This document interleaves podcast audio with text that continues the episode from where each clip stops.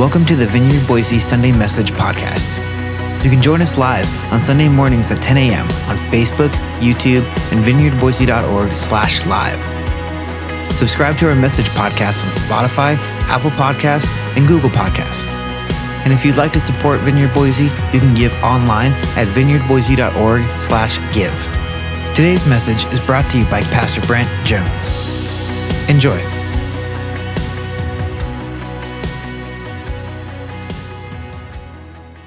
Welcome here in the room. Welcome online. We're so glad that you're joining us here this morning. Thanks for being with us. It's so great to be together as the family of God in the house of God.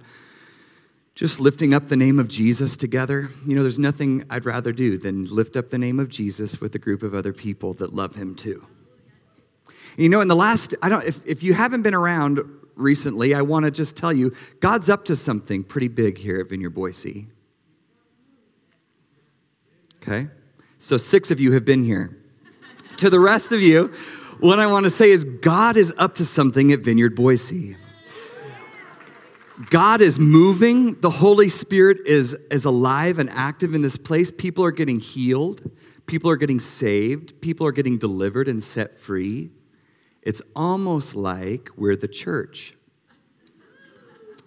Almost like God wants to be here and dwell among us and move among us like the body of Christ, like He says that we are. And so I want to welcome you this morning into what God's doing. He's so faithful. He's so faithful. The Bible says that He's faithful even when I'm not faithful. That's how I can stand up here this morning, not because pastors are awesome or preachers are good. We're nothing. We are, our faithfulness is the Bible describes as filthy rags before Him.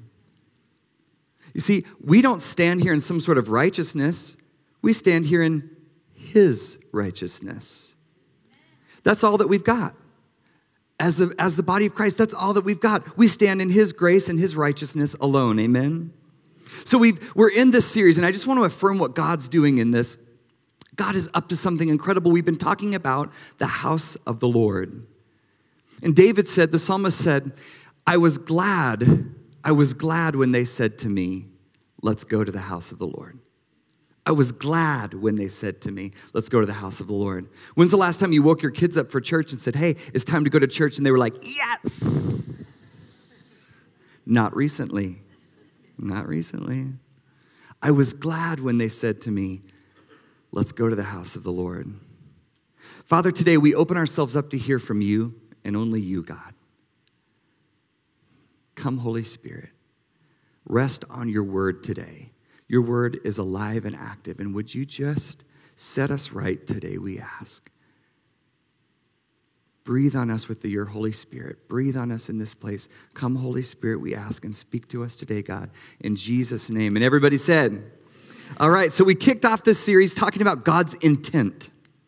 The house of the Lord began with the intent of God, which was in Genesis 1 through 3. And we talked about the intent of God. He builds this garden. He, he, he creates everything, including mankind, and then he creates a garden. He creates a space. He creates a place for mankind to connect with him. He doesn't leave any guesswork, he leaves a space there's no guessing. He just says, hey, here's where we meet, here's where we walk, here's where we talk, here's when we walk, here's when we talk, here's how we do it. And the only thing you have to do is not touch that, not eat that. That's the whole deal. That's our relationship. And he creates an environment, he creates a space, a place for humankind to meet with him and connect with him. We all know what happens at that story, and if you don't, uh, ask me at the meet and greet today, I'll tell you. Next week, Pastor Kenny led us through an excellent message last week. How many of you appreciated that? That was so good, so life giving. I was just taking furious notes over there that God designed altars. So after the garden, how did, how did, how did humans meet with God? What was the plan? What were we supposed to do? The garden, we, we lost the garden, we, we messed that all up. Now, what are we supposed to do?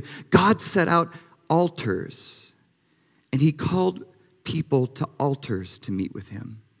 He said, There's going to be this altar, and it's going to be called this. It's going to be this altar. It's going to be a rock, and it's going to be called this. Come meet with me there. And it says that they would set up altars, and they called it by a name, and they met with God in those places. It's how God spoke. It's how God began this relationship with the family of Abraham that would continue from that moment until now, today. From the Garden of Eden, from the Garden of Eden to the tabernacle that we're going to talk about today, we have altars. You know, one of the altars that Abraham's family met with God, we see it resurface later as an altar of real significance for the children of Israel, was Bethel. Bethel.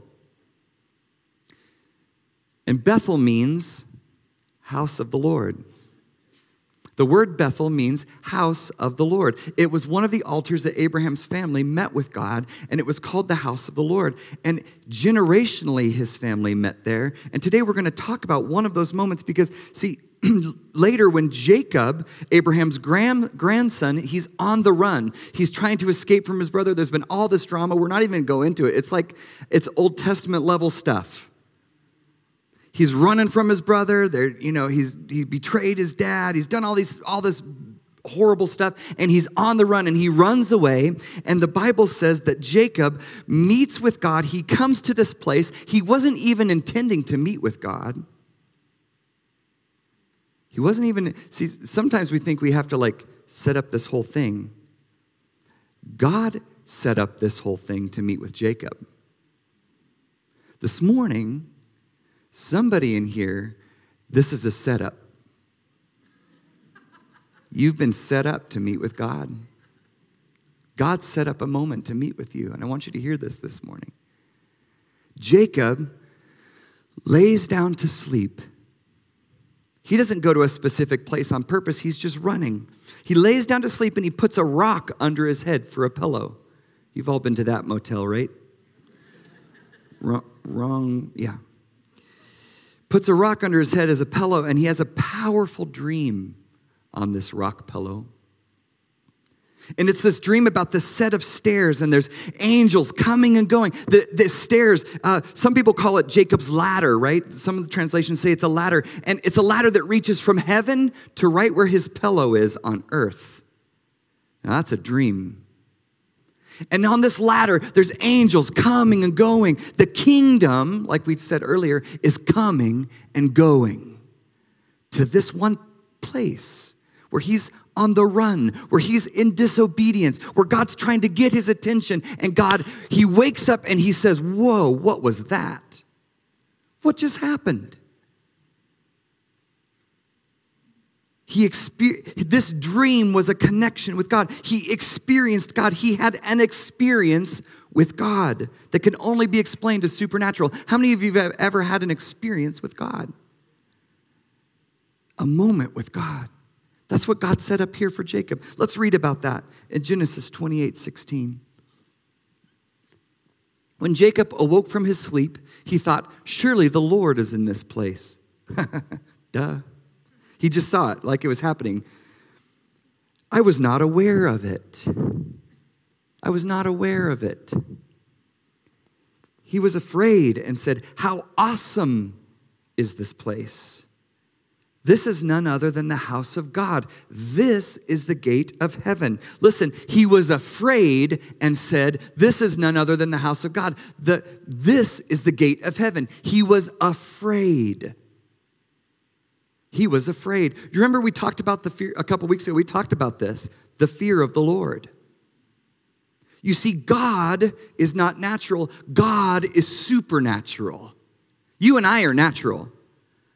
We're not, this is all we got, right? This is, you know, someday, like when my spirit leaves this body and goes to be in heaven with Jesus, this body will go. This body will go into the earth. It will become dust just like it was created from. I'm natural. This is all I've got. But God is outside of the natural. And when you have an experience with Him, it prompts something in us the fear of the Lord. Oh my goodness, there's something bigger, way bigger than me. So early the next morning, Jacob took the stone that he had placed under his head, his pillow, and he set it up as a pillar and poured oil on top of it. And he called the place Bethel, though the city used to be called Luz. Then Jacob made a vow saying, if listen to this vow, if God will be with me and will watch over me on this journey I'm taking and will give me food to eat and clothes to wear so that I return to the safety of my father's household. Then the Lord will be my God. And this stone, this altar, this pillow that I've set up as a pillar will be God's house. And all that you give me, I will give you a tenth. All that you give me, I will give you a tenth. I want to just, spoiler alert, God is about to give Jacob a fortune. And all that you give me, he says, I will give you a tenth. He calls this place the house of the Lord and he sets up an altar and commits to give God a tenth. He says, God, this is your house and I'm all in. This is your house. This place is your house, God. This is your way and I'm all into it. Before he renames it Bethel, it was called Luz. In the Hebrew text, that means to turn aside, to depart, devious, guile, to vanish. It's a negative word, pretty much a negative word that describes what he'd just done to his family. And in this place, with what he, he just left his family, turned aside, gone out on his own, with guile in his heart, running from God, running from his dad, running from his brother, what he just done, God leaves behind in a moment and says, No, this moment is now called my house. This is sort of Jacob's whole story summed up at this time. Times get tough and he bolts. Things get hard, he takes off, he departs, he leaves. But now Jacob is saying, No more taking off. From now on, I know God is with me and I'm in on his way all the way. He puts his money where his mouth is. Oh, you're like, now he's talking about money. Well, yeah, I'm talking about money. Do you know why? Let me tell you why I'm talking about money. Because there's this beautiful verse in scripture that says, Where your treasure is, there your heart will be also. I'm not talking about money, I'm talking about our hearts. Where your treasure is, there your heart will be also. But that's just a side note. We are talking about money, but we're talking about our hearts here. He gives money, he gives, he commits a tenth, he commits a tithe, that's that word, of all of his treasure for the rest of his life. Generations later, God institutes the tabernacle. That's the tent in the desert. That ta- the word tabernacle, it's a strange word. We don't really use it much in our culture today. It was a tent in the desert. It was before that, there was just this tent of meeting. Uh, Moses set up a tent outside the camp, and when people wanted to meet with God, there was a tent outside the camp where people could go meet with God. And Moses would take them on out there and they could talk with God. He'd take the elders out there from Israel, and they'd go outside the camp to meet with God. But see, after the children of Israel had been in captivity in Egypt for over 400 years, generations of their forefathers declaring that God would make them a great nation, and then here they are stuck in the land of Egypt as slaves. So when God delivered them from Egypt and sent them onto the promised land through the desert, God gave Moses this plan a design for a large tent, a large tabernacle that would be right in the center of camp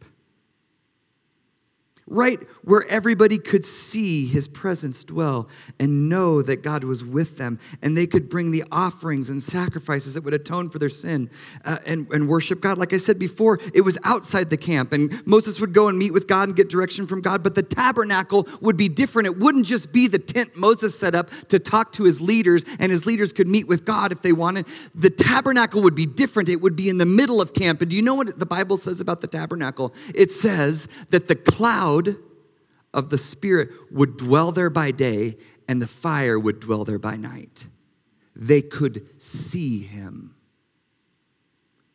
They could see him. Imagine that. Millions of people encamped in the desert, and in the center of the camp, you could see him. He dwelt in the middle of his people. In the tabernacle, we see chapter after chapter in Genesis that shows us uh, in Exodus, excuse me, that there is a way that God designed the tabernacle to be built. It would be a place where God would be worshiped, but he would be worshiped not just at a tent outside the camp. He'd be worshiped according to a specific pattern that he set aside. He had a specific way that all the furniture was supposed to be set up. He had specific offerings that he wanted them to bring. He had specific clothes that the people who made the offerings were supposed to bring. Why? Because he was teaching his people that he had a way. He had a way. Even in the desert, God had a way. Let's look at Exodus chapter 25, beginning in verse 1. The Lord said to Moses, Tell the Israelites to bring me an offering. You are to receive the offering for me from everyone, look at this, whose heart prompts them to give. These are the offerings you're to receive. So he says, Tell them to bring me an offering. Anyone whose heart says to bring me an offering will bring me an offering. And then out of those offerings, these are the ones you're supposed to accept. It's getting really specific. He's dialing down. It's not just like, hey, bring me whatever you've got, I'll take it. He says, no, there, there's a way. I've got a pattern. These are the offerings you're to receive from them gold, silver, and bronze, blue, purple, and scarlet yarn, and fine linen, goat hair, ram skins dyed red, and other type of durable. This is getting real specific.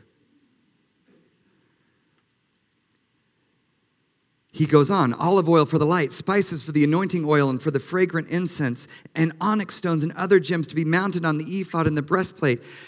Verse 8, then have them make a sanctuary for me. That's the tabernacle. And I will, look at this, dwell among them. Make this tabernacle and all of its furnishings exactly like the pattern I will show you.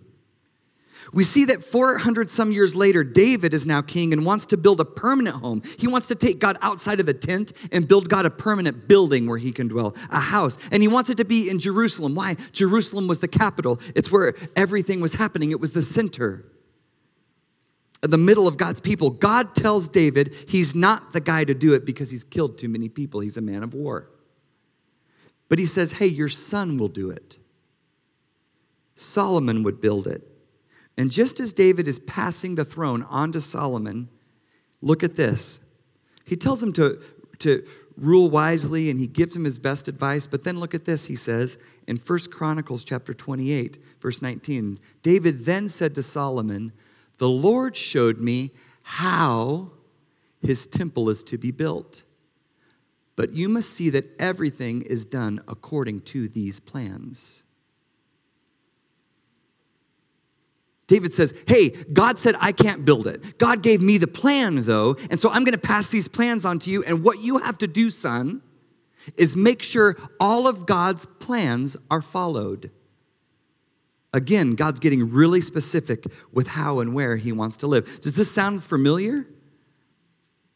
Just like the plans, you don't deviate from the plans. You do it exactly like the pattern I show you, just like the pattern, according to the pattern. We see that phrase several times throughout the Old Testament and throughout this process of the design and build of both the tabernacle and later the temple. Each time it's a call to build the house of the Lord the way, everybody say, the way, the way the Lord wants it built, and to worship Him there the way He wants to be worshiped. This is where they're to offer sacrifices of worship, their offerings of atonement for forgiveness of their sins. And generations later, we see that even in Jesus' time, the children of Israel from all over the world would take a pilgrimage to the temple for the feasts of the Lord, for the celebrations. And they would make his name holy there in that temple with their sacrifices of worship, asking for forgiveness for their sin, and having the priests make atonement for them with the blood of animals. The people would sing on the way into Jerusalem. We talked about this a few weeks ago. The people would sing. They're called the Psalms, of, the songs of ascent. They were songs that the children of Israel sang all the way in. And if you just Google Psalms of songs of ascent, you can read them. They're beautiful. They're so poetic written by multiple different authors from several different generations, actually, and their collection of songs that the children of Israel would sing on their way into Jerusalem, on their way to their pilgrimage. on their way into the city of God, on their way to the temple. These songs would affirm God's provision for them and his protection of them. I love them. They sing all about who he is to them. They sing, He's our provision, He's our shelter, He's our strong tower. He rescues us in dangerous times, He rescues me uh, from my enemies. They sing all of these songs about who He is. Why? Because they're going to His house and they're celebrating all the way in who He is to them. Are you with me this morning? Imagine this. It's one time a year. It's one time a year you and your family go, get to go, present yourself to the Lord and ask for forgiveness for all your sin.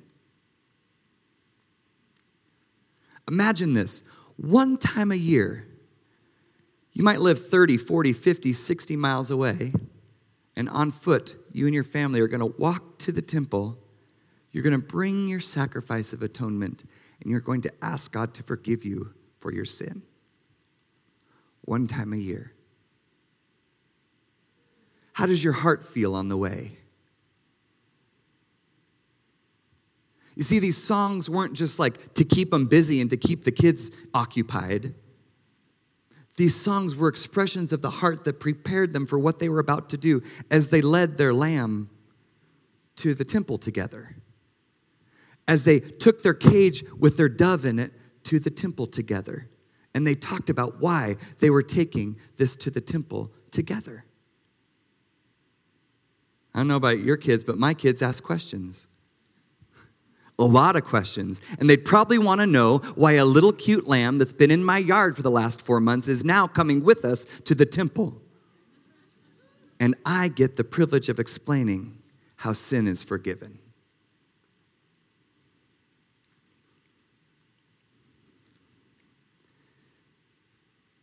Imagine how you would feel on your way into the temple. And then imagine how you would feel on your way out. Forgiven, atoned for. Imagine that feeling of renewal Imagine that feeling of revival in your heart and your spirit. You see, going to the temple was a consistent reminder to God's people that God has a way of doing things. And when we follow his way of doing things, we see his result. His way, his result. His plan, his pattern, his results. Forgiveness, atonement, freedom, revival, renewal according to his plan. You're growing up, my mom, uh, my mom was a seamstress growing up. And so we had a, she, she made clothes for people, like not, you know, like people would hire her. You guys noticed, you guys looked at me like, what? It used to be a thing. Uh, she made clothes for people. So somebody would come to her house, she'd measure them, she'd take the patterns, she'd cut the patterns on our kitchen table. And for a while, there would be a pattern on our kitchen table until those clothes were done. And she followed the pattern. And if she followed the pattern for size medium person, she got a size medium suit for size medium person. She followed the pattern. She would cut it out precisely out of that very thin paper with very sharp scissors. And then she would lay out the fabric over the top and she'd pin it together and she'd cut it according to pattern. And the pattern gave her a result. The pattern gave her a result. Also, growing up, my dad was a journeyman electrician. Talk about needing a pattern. As an electrician, if you don't follow the pattern, the results aren't just a suit that doesn't fit you. As an electrician, if you don't follow the pattern, you've got a fire, or worse, somebody's getting electrocuted, right? Hopefully, it's not you. Follow the pattern. There's a way elect the current goes. The current flows at this rate. And this is how you deal with the current. There's a pattern. It's this color of wire. Right? There was a pattern. You follow the pattern, you get good results. You don't follow the pattern, someone's going to get hurt. Romans 12, verse 2 says this Do not conform to the pattern of this world.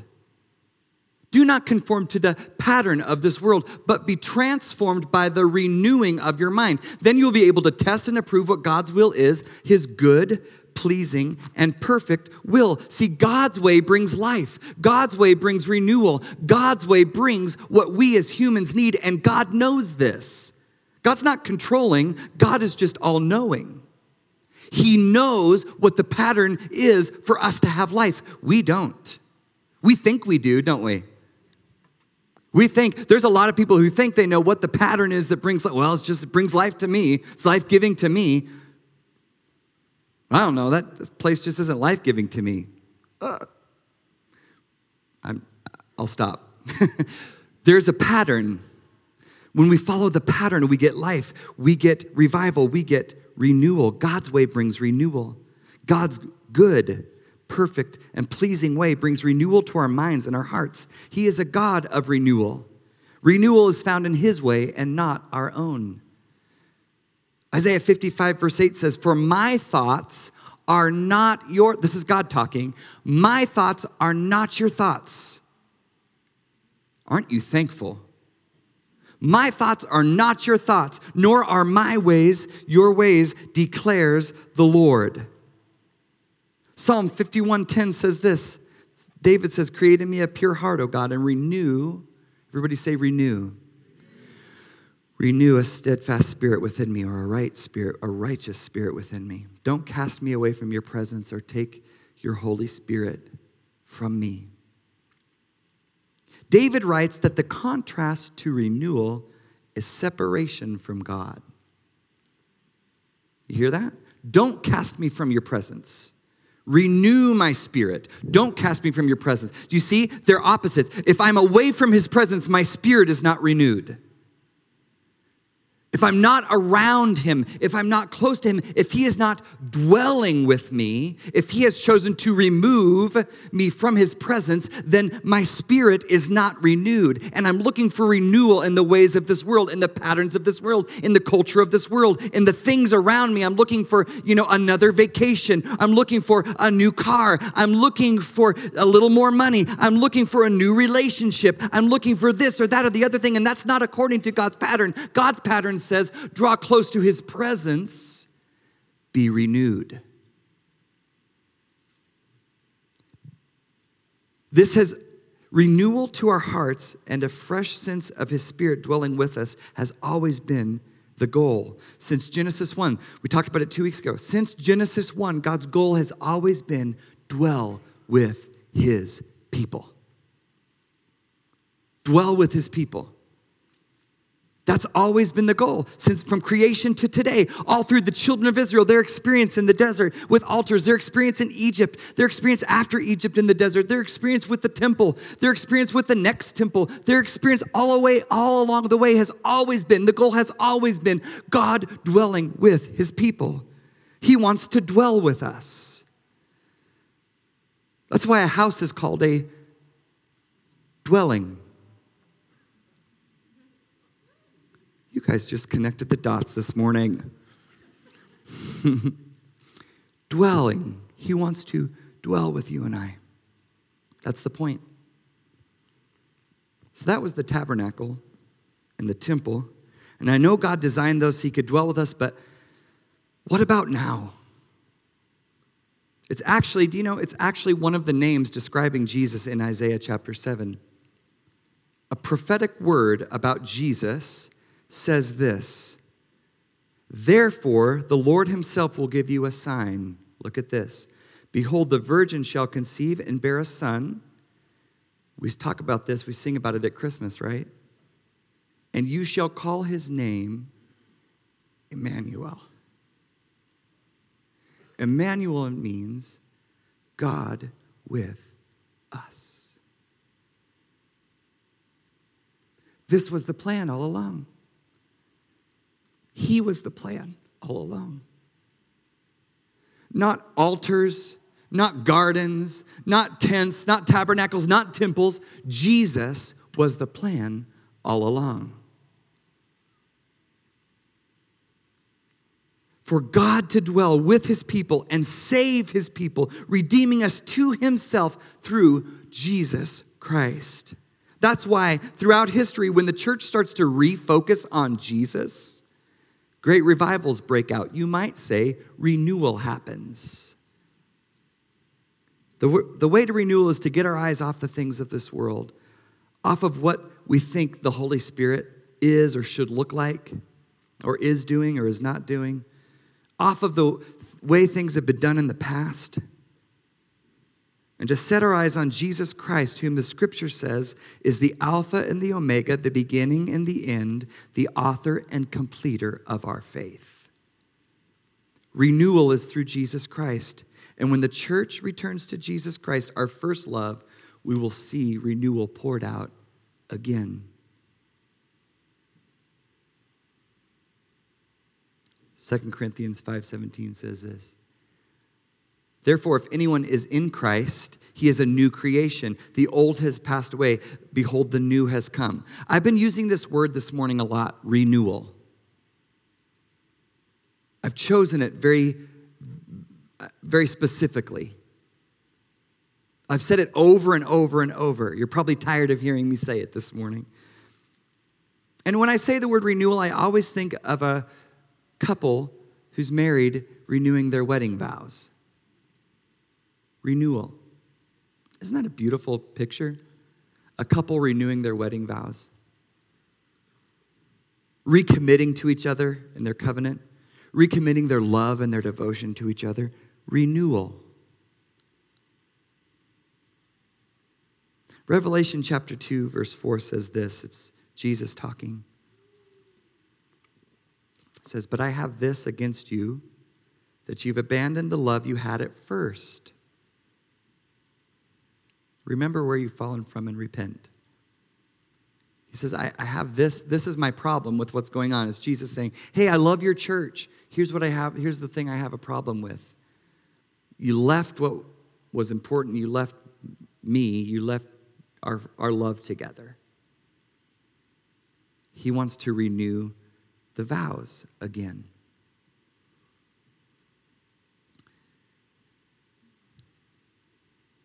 Thought it'd be quiet in here at that moment, but I didn't think it'd be this quiet, team.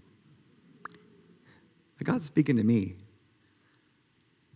As the vineyard movement, God's called us to the radical middle, not the mediocre or the medium. He hasn't called us to passivity, He's called us to passionately hold the way of Jesus. The radical middle is not some like choice between like super good or super bad, so we'll just be medium.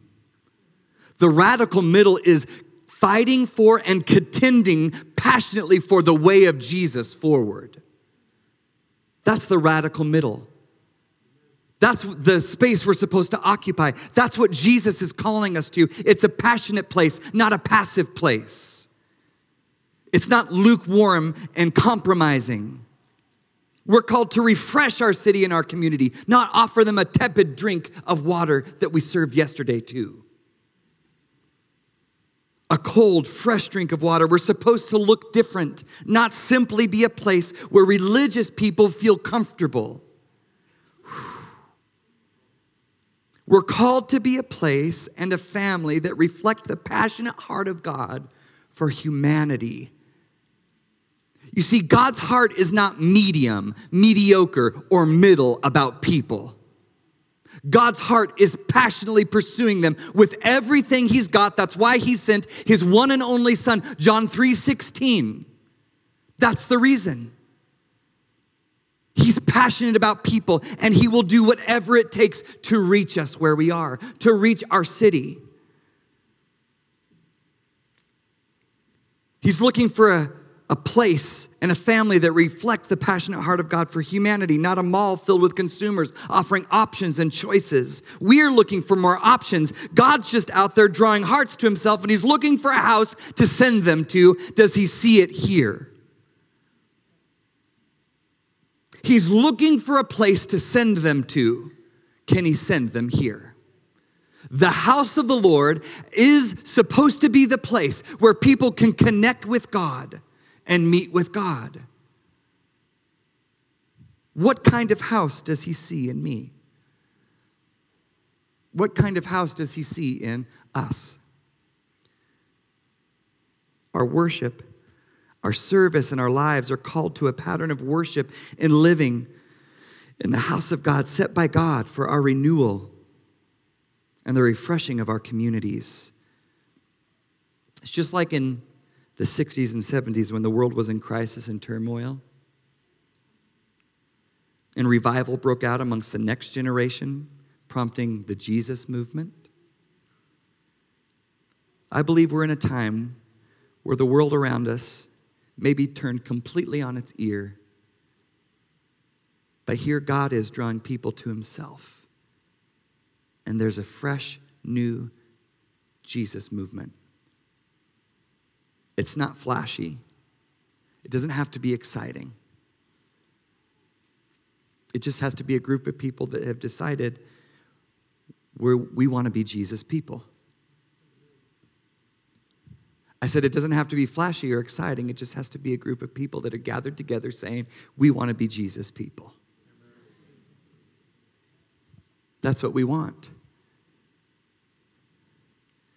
Jesus people, people focused on him with our lives and our worship, according to the pattern God played out, laid out for us, letting the world around us know that God has a way.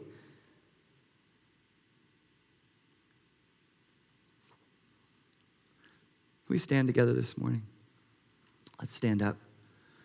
I'm going to ask for several specific ways for us to respond to him this morning. I don't know what God's doing in your heart, but I'll tell you what he's been doing in my heart as I prepared this is he's been comparing my life to his way, and sometimes I'm falling pretty short.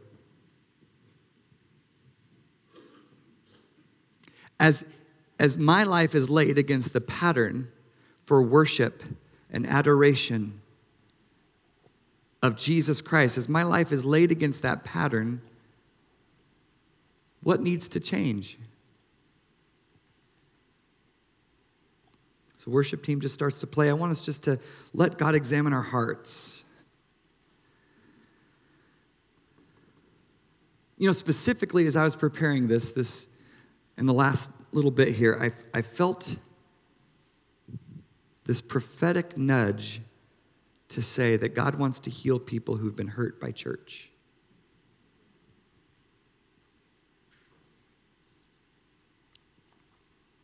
I've been hurt by church. I've been hurt by church leaders. I've been hurt by the organization. I've been hurt by the fellowship and things people have done and said.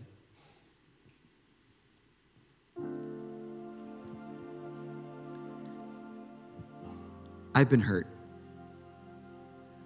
And I want to tell you what God wants to do with your heart if you've been hurt by the church. We've been talking about the house of the Lord. And you see, God calls the house of the Lord to be different, to not be people, to, to not be a place that hurts people and damages people and leaves families in turmoil and wreckage.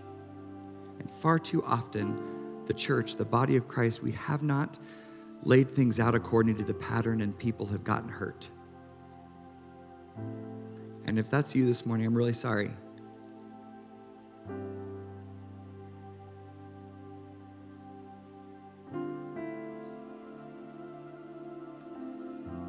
This morning, I want to read over you one of the songs of ascent that the people of God sang as they walked into the city of God. It's a song about renewal and restoration. It says, they would sing this. They would sing, When the Lord restored the fortunes of Zion, we were like those who dream. Then our mouth was filled with laughter and our tongue with shouts of joy. Then they said among the nations, The Lord has done great things for them. The Lord has done great things for us. We are glad. Restore our fortunes, O Lord. Like streams in the Negev, restore. Those who sow in tears shall reap with shouts of joy.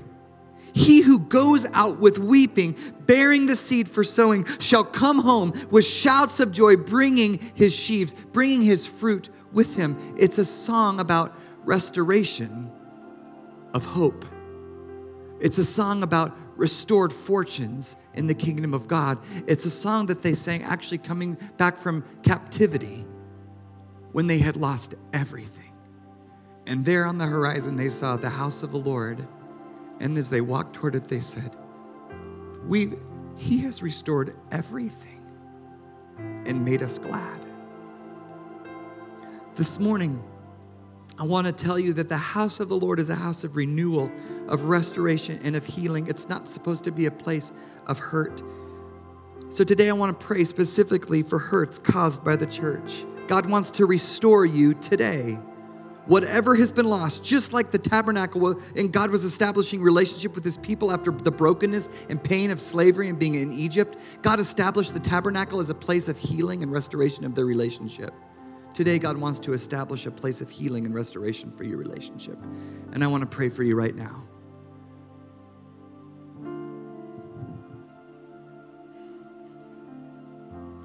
I was going to, we're just to do that right now. That's what we're to do. So if that's you this morning, I was to call out the rest. I'm not right now. If, if, you, if you know, I just need, I need healing from being hurt, like I've described in the church, would you just come right now to the altar? We're just to pray. Come on, just get out of your seat.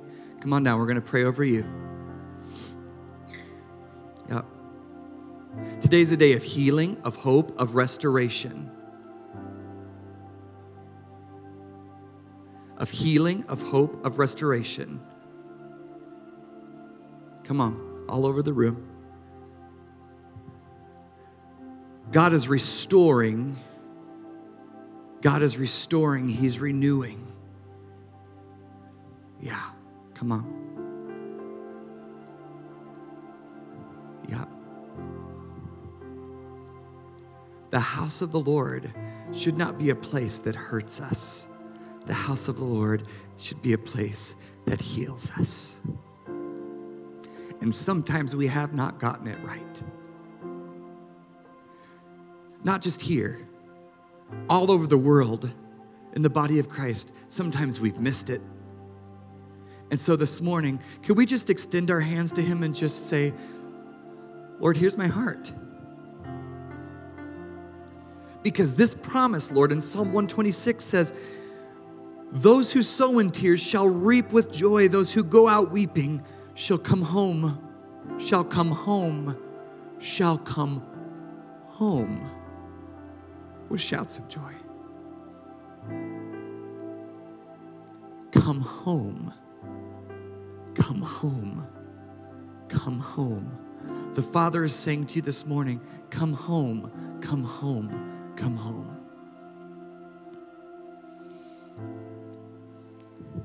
Right now, in the name of Jesus, Lord, we present our hearts to you and we just say, God, we need to be healed. We've been hurt. Jesus, we love you, but sometimes people have gotten in the way and we don't even know what to do. God, we're, we're hurt, we're broken. But God, we, we know that you love us. And, and so, God, today we ask that you would heal our hearts here in this place. Would you heal our hearts here in this place? Abba, Father, would you heal our hearts here in this place? Heal our hearts here in this place, Jesus. Come, Holy Spirit. Come, Holy Spirit, and heal our hearts today. We're not going to rush out of this moment. Just receive healing.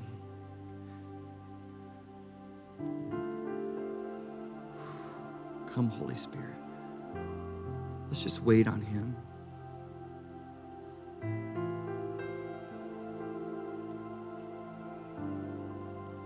You're responding for healing, I want you just to stay right where you are and just keep meeting with God.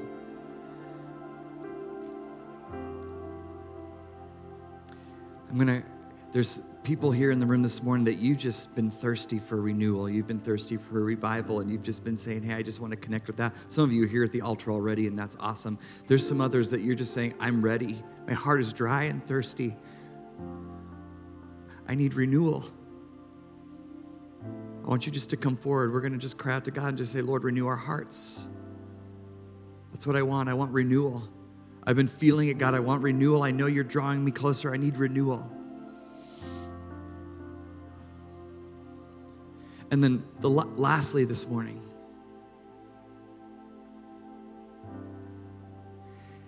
if you don't know Jesus in this place today, I want to tell you that God has a pattern, God has a way. And Jesus said, I am the way, the truth, and the life. No one comes to the Father except through me. If you want relationship with God, you want a connection with God, you want that place of meeting with God, it starts today in Jesus Christ. If that's you, would you just raise your hand right where you are and you would say, I need Jesus today? I want to pray for you. Yep. Yep. You could just keep your hand up for a second so somebody could come and pray with you. Yep. So, Lord, right now, in Jesus' name, we present ourselves to you. Lord Jesus, we ask for salvation. Lord, we know that we've made mistakes. We know we've sinned and we've missed the mark. And this morning, God, I ask that you would forgive us. We believe, Jesus, that you are who you say you are, the Son of the living God, that you came, you lived, you died, and you rose from the dead on the third day. And today, Jesus, we ask that you would come into our lives and be the Lord of our lives. Lord, we submit our lives to you. We submit our lives to you. We submit our hearts to you today, Jesus. All that you are, we want, Jesus, today.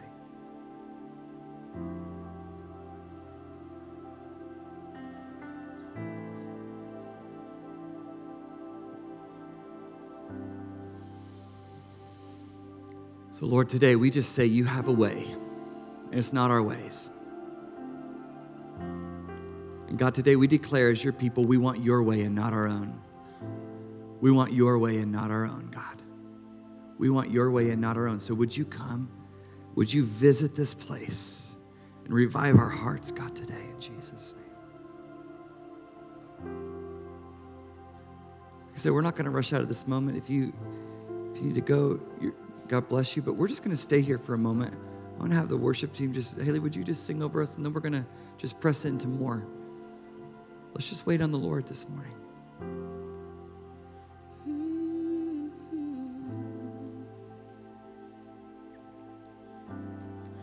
caught up in your presence.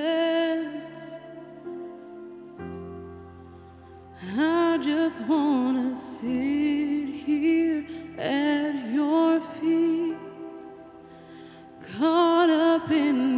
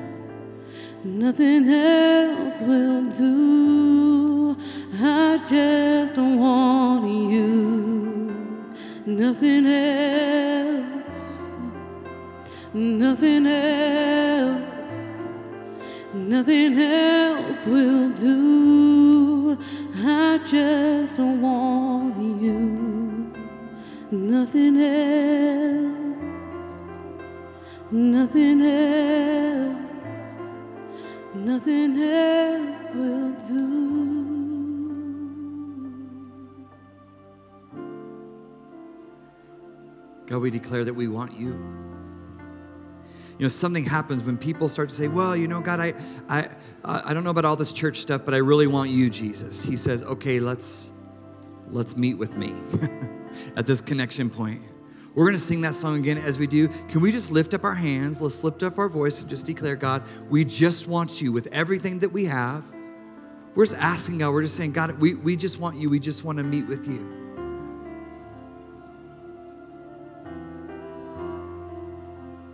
Nothing else, nothing else will do. I just want you. Nothing else, nothing else, nothing else will do. I just want you. Nothing else, nothing else, Jesus, nothing else will do. I just want you. Nothing else, nothing else, nothing else will do. I just want you. Nothing else, nothing else, nothing else will. Yes, God, we declare that we just We want you. You're all that we want, God. You're all that we want. We just want more of you, God. We just we just want to know you more. If you need prayer for any reason, would you just come up the, to the front this morning? We want to pray for you. But you know, we're all, we're the vineyard, and we believe that everybody is called to be a minister and to to minister to people. And so, if you need something, you need prayer for something, just ask somebody sitting around you. Just say, "Hey, would you pray for me? Would you pray for me? I need to hear from God today. I need to hear from God." And let's press into prayer together this morning. Let's minister to each other this morning.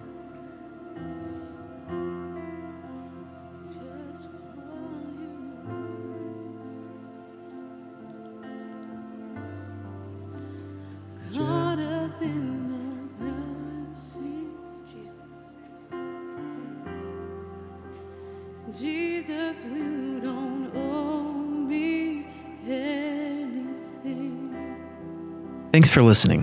To respond or receive prayer after the live stream closes, please email prayer at vineyardboise.org. And if possible, include your phone number. We'd love to get in touch with you. Thanks.